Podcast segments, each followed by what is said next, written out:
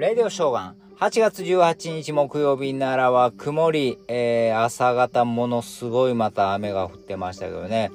えー、関西、特に北部、大阪北部、えー、京都はものすごく雨で、えー、大変な感じでしたけども。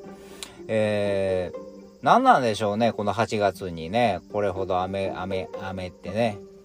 本当6月の分かな ?6 月全然降らへんだからね。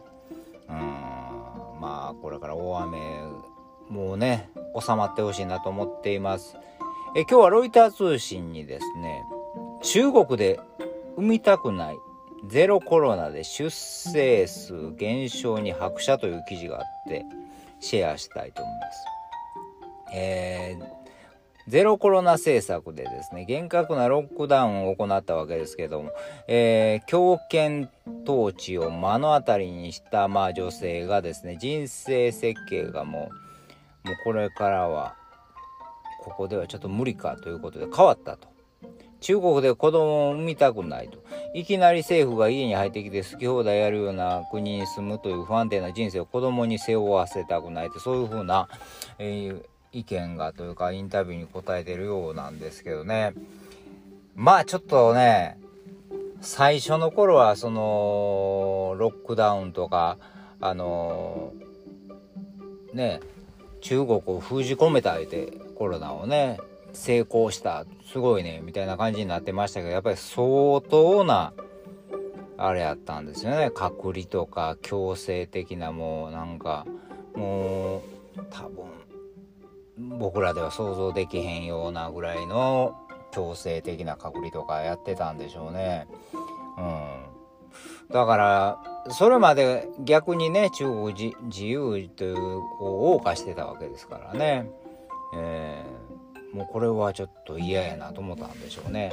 まあ、えー、もう来年には減少、人口減少が転じるんじゃないかと。そして中国、えー、インドに完全に抜かれてしまうと。いうことですよね人口でね。えー、これはまあこのコロナに限ったことではないみたいですよね。まあまあパンデミックが起きた時は必ず人口が減っていくんですけども、えー、まあ、中国の場合はこの一人っ子政策っていうのがね1980年から2015年までやってたわけですけどそれがやっぱり根本的な原因じゃないかということですね。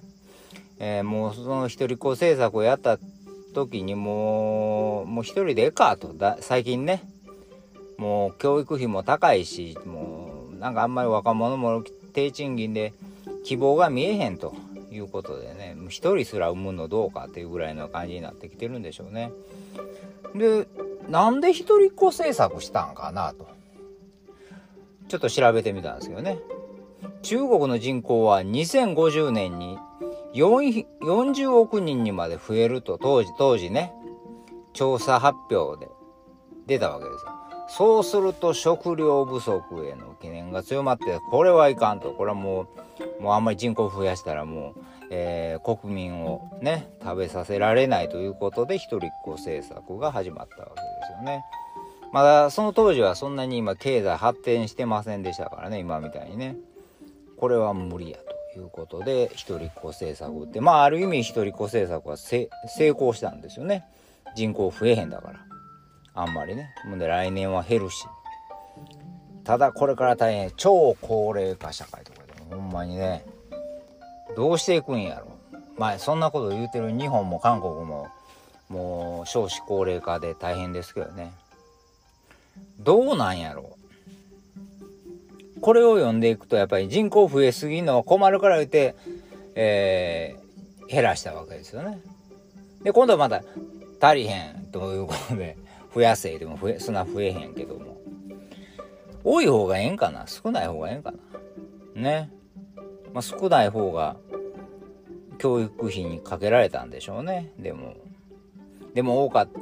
それでも今度は大ならんと、えー、税金とかいうかそっちが困るなということでね稼ぎ口がなくね取るところがなくなってくるから難しい問題ですよね。国が、えー、増やしたり減らしたり。結局この政府とかにね左右されるんやなと思うとね。難しい問題ですけど。まあそう言っても私たちは生きていかなければなりませんからね。